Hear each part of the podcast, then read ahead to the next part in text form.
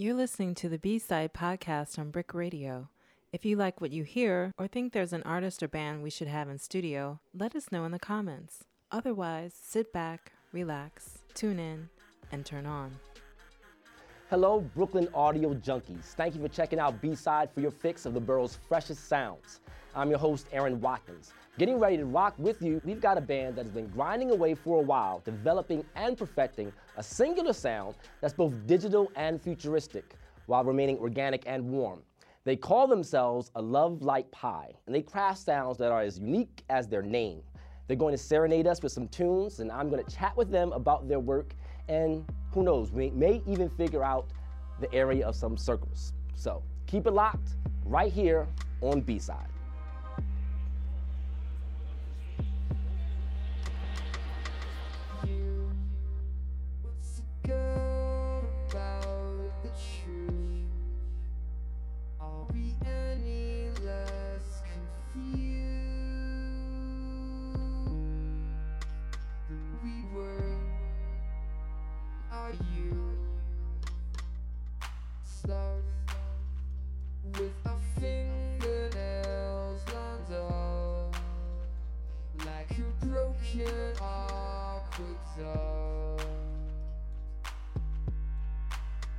ran dry when the wine's been gave up.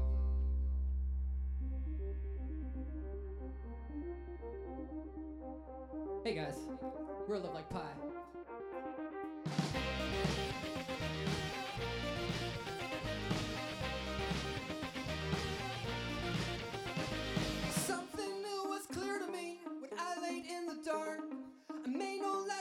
Mysteries, but I don't know my heart. Foolish boy, foolish boy, tell me what you picked. Something new was clear to me. So please introduce yourselves and give us a little brief history about the group. Yeah, so my name is Leaf, Leaf Liebman, and I'm the singer. Uh, I've been playing under the moniker for, of Love Like Pie for a long time. Sometimes it's nice to have an imaginary name in front of your real identity, and that's what a Love Like Pie has been for me for a long time. Um, and this is Matt Skiba, and he's the drummer. He's killing on the drums in this small space. It ain't easy. Okay, now from what I've read, you have been doing your thing for for quite a while. Can you tell us a little bit about your musical journey uh, when you started a Love Like Pie, or you know, for the last decade, even with Blind While Driving? Wow. It started really when I wanted to score a film from some school project and created this really, really awful, awful idea. Admittedly, really bad. But what ended up happening was that I wrote this kind of weird score and using some electronic music that I had at the time. And I thought, you know what, this is actually something I could do. Screw movies. Not for me, but the music is great. Okay. What was your background before that? Did you always think you wanted to be a musician, and when did you decide that you were going to pursue this path? Well, I played violin from a really early age. So no, I hated music. Obviously, my introduction to music was scales and chord and classical music for a long time. But yeah, that ended up kind of organically growing into part of my identity, and then I rediscovered the actual love for music later on in life. Okay. What do you think about the current Brooklyn music scene? How has Brooklyn embraced you? Wow, what do I think about the current Brooklyn music scene? Absolutely. You're described as a Brooklyn-based musician now. Yeah, I think there's an explosion of ideas, um, which is great. People are still trying to figure out how to execute them. And I think that's, that's a good place for music. I think the struggles of people trying to kind of see their dreams or their visualizations of what music should be and kind of failing in the attempt, that's how all great music is made. So I think the ideas are lofty and I think that's really important. Okay, well, you said failing in the attempt, but right now you seem to be striking some wins. Oh yeah, striking some wins. Yeah, but internally you're always failing unless you're fooling yourself. So, can you tell us what was the name of the first song that you played, and what's the name of the next jam? Yeah, the song we just played is called Dirty Work, and this second song is called uh, Sorry 2.0. Sorry 2.0. And what's the theme that we're looking for behind this song? It's a song about abstinence. Yeah. Take it away.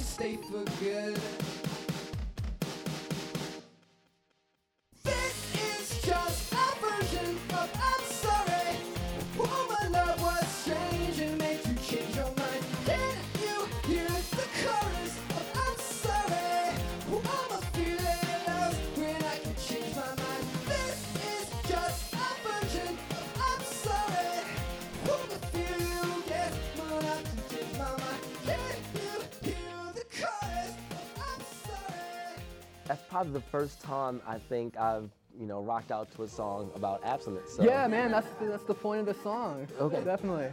Can you tell us a little bit about your songwriting process? Now, that being said, I did come across a website where it had a lot of your song lyrics written out, hmm. and so I just took quite a bit of time to just sort of read through them, and it reads like poetry. So, hmm. can you tell us a little bit about your songwriting process and how you create your songs? Again, I think this is something that might not sound too interesting from a third party, but I feel like my mind personally works like a seining that if I'm in motion, physical motion, mm-hmm. I start to think of stuff. Like I'm dragging kind of through the world and little bits and pieces are getting kind of tangled up in my brain. So that's what ends up happening. I I spend a lot of time walking. So really the writing process is me walking and kind of like talking to myself. Yeah, I'm not very popular in the neighborhood, but it gets the ideas flowing really quickly for me. Okay. How would you sort of characterize your relationship to music? How does music sort of help you get through your day? It doesn't. It does the opposite. It's like a constant ghost in the back of my mind reminding me that my day to day life is not nearly enough, for better or for worse. So, yeah, I, I don't feel like I draw a ton of positive energy from music, but it does challenge me constantly. Would you think music is always supposed to have a positive energy, or? No, I, I just would hesitate to call it a benefit or something. I know a lot of musicians refer to music as their sounding board or their well, their reservoir. For me, it's not really any of those things. Okay. How do you marry your sounds with your music? With a ring. No, that's not true.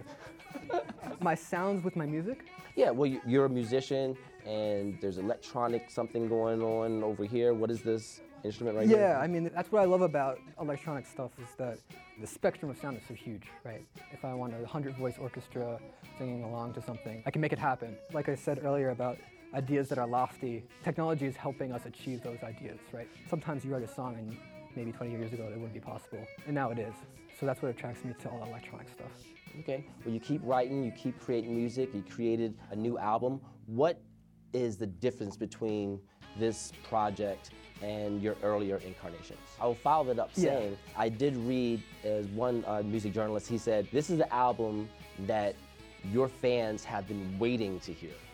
So, why would they say that? This is me talking completely As a third party. hypothetically. I think often what times what attracts people to the music is there's this kind of thread of narrative through everything. Underneath it all, we really try to keep a theme, whether it be lyrical or emotional or spiritual even. The benefit to that is that they want the next part of that narrative. No longer is it just a combination of chords and sounds and drum beats. There's a story. So three is kind of a continuation of a lot of themes that we were playing around with with earlier iterations of records and stuff. Okay. Now, three, what does it stand for? I understand there's a, a story behind that as well. Yeah. Three stages. Three originally started as the idea that we would make a concept record off of the three stages of life. We define those as boy, man, and death. You know, that's super, super vague. And yes, I know there's oftentimes many stages between those, but that's for the sake of this, this concept. We broke it down. And then the songs and the sections follow themes that are kind of relevant to those stages of life. Okay. What's the name of the next song we're gonna hear? Next song is called Till I Die. Till I Die? Yep, Appropriate enough. let's do it.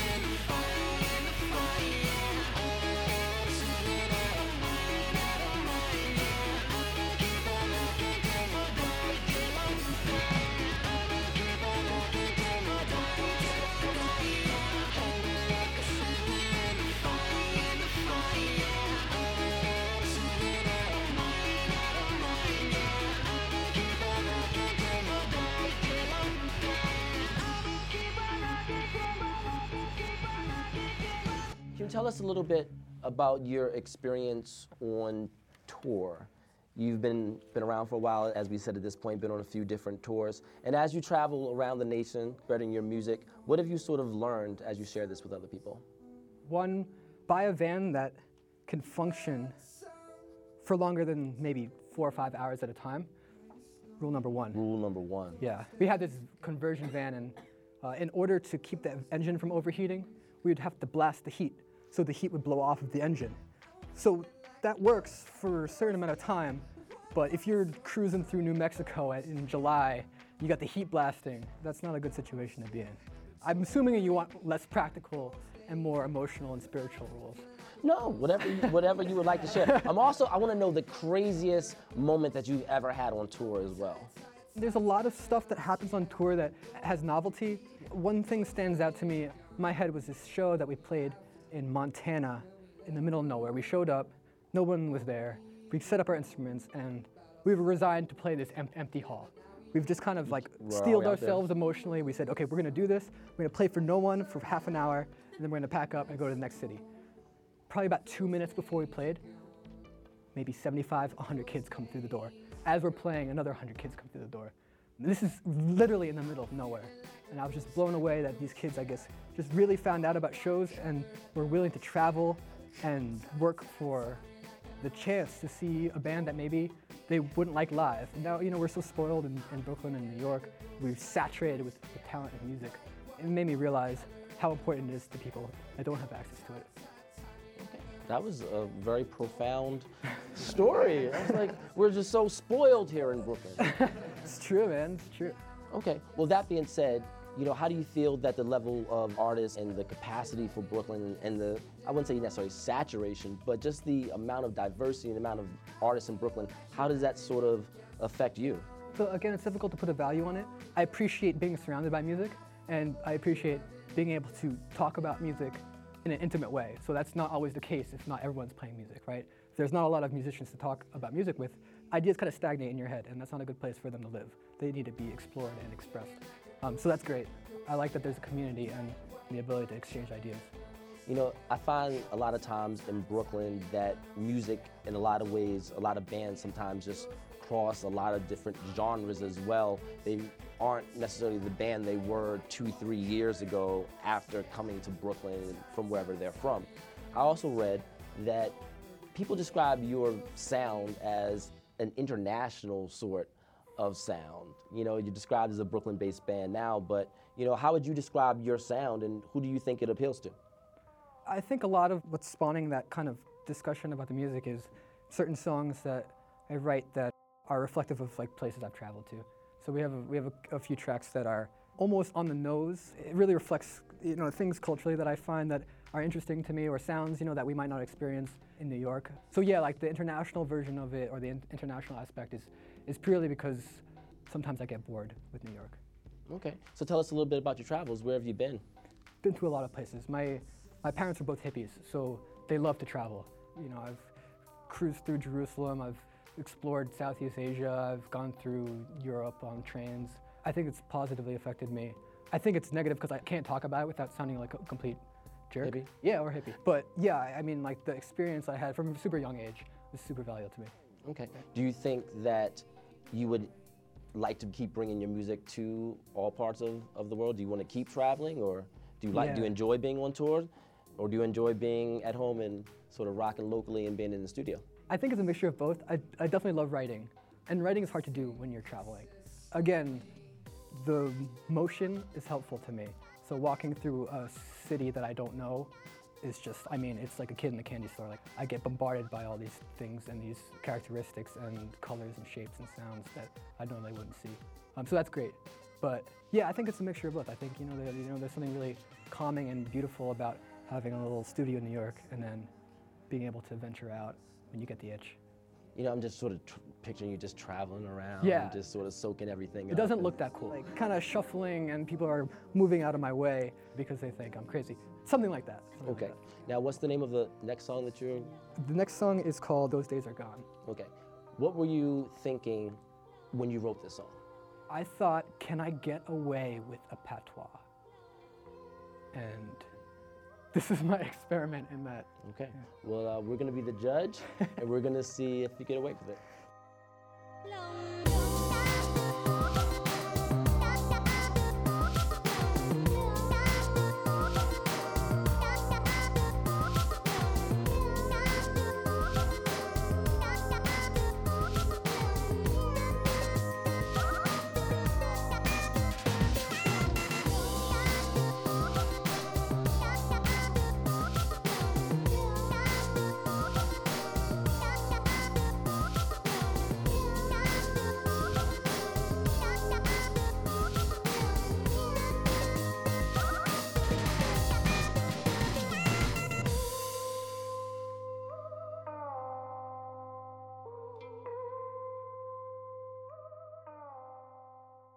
Speaking of, of your videos, the two videos that I've seen of yours, what was the sort of collaborative effort between you and the artist? And furthermore, uh, the cover art for James and the Peach, what was the collaborative effort with that artist? Because it's just great. These are all people that I am a fan of, right? So I work with people that I not necessarily inspired by or find a similar threads. I have no idea, right? The magic is in the mystery, right? So people that work and the end result of that work is something that I just don't understand at all. There are a few people that I've found through random film festivals, through online, like Instagram, and just in my network of people that just blow me away with their work. And I want to work with them no matter what. The process is something like this. I brain dump on them of the entire idea behind the record, and I say, I'm pretty hands off. When someone inspires me and someone blows me away with their creativity, like it's just hands off, man. Like I wouldn't want to be managed either. So it's a collaborative only as far as the ideas are shared. Everything else is very natural. Okay.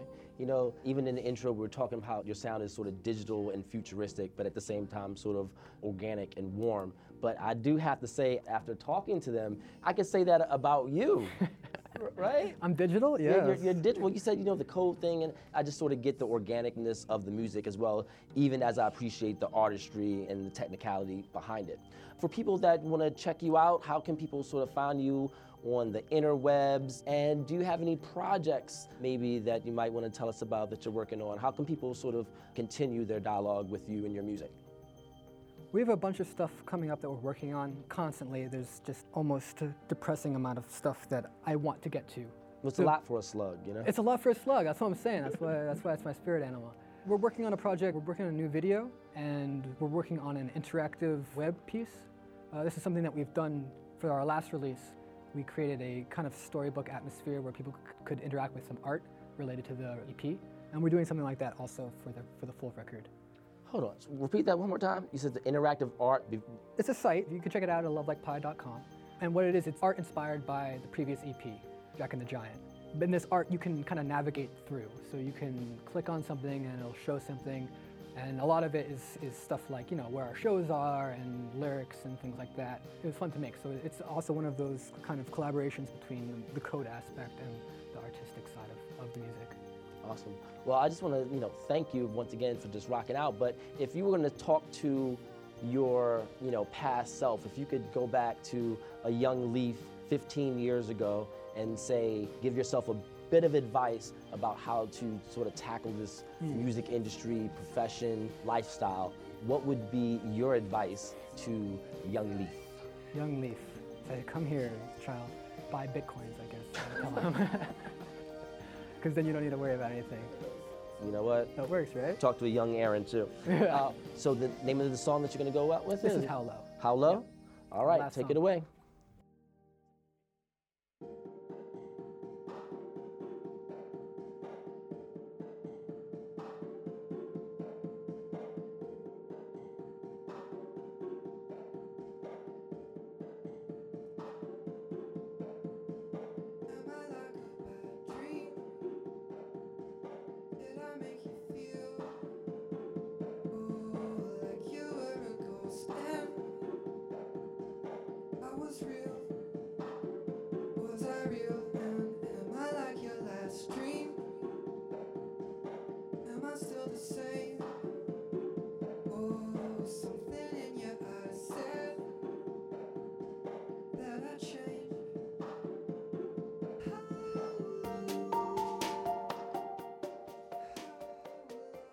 Been at this for a while. Can you tell us just a little bit about your younger days? What were your influences? Who were your sort of musical icons? It doesn't necessarily have to be music, but you know, who are the people that inspired you to sort of just want to step up on the stage in some some fashion? I think it's a mixture between Paul Simon and Michael Jackson. Somewhere, I'm hoping that i fall somewhere in that spectrum. Those are both sort of very classic sounds. How do you relate to music now, and how do you think your music sort of relates to the youth? I think that the sounds that we use are familiar, but that doesn't always mean that the themes or the motivations are identical, right? You could find through the train of sounds, through the electronic stuff like the EDM stuff and all, all the electronic music, we share a similar thread there. The motivations might be different, but like orally, you get the same kind of feel. I think there's shared interests. When it gets below the surface level, that's when things kind of split up. Okay. Now, with the technology, the way youth culture are going, and music industry in 2016, what are your thoughts on, on downloading and, and file sharing? Do it. Just do it. I mean, like, why, why, why wouldn't you? You know, as a musician, is it I mean- important to you to get the music out there, or is it important for you to be able to survive in order to continue doing the music? I think it's really difficult for a musician to suggest that technology shouldn't be used to enjoy their music and then simultaneously use technology to create music. I think that it's a little bit duplicitous. And I think you have to embrace it as a whole. You can't choose out of those. Okay. Now, the next song that you're going to do is called How low? How Low? Yep. Okay, let's Yep. do it.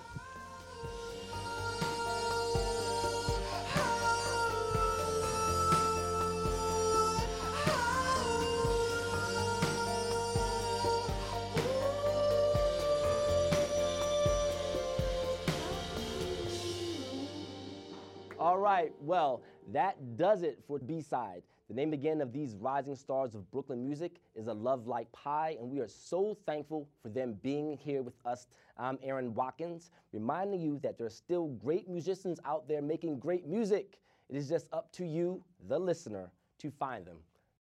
The B Side podcast is produced by Charlie Hoxie, Keisha Alon Cole, Ro Johnson, and Sasha Matthias, recorded by Onel Moulet and edited by Emily Bogosian. For more information on B Side and all BRIC Radio podcasts, visit bricartsmedia.org slash radio.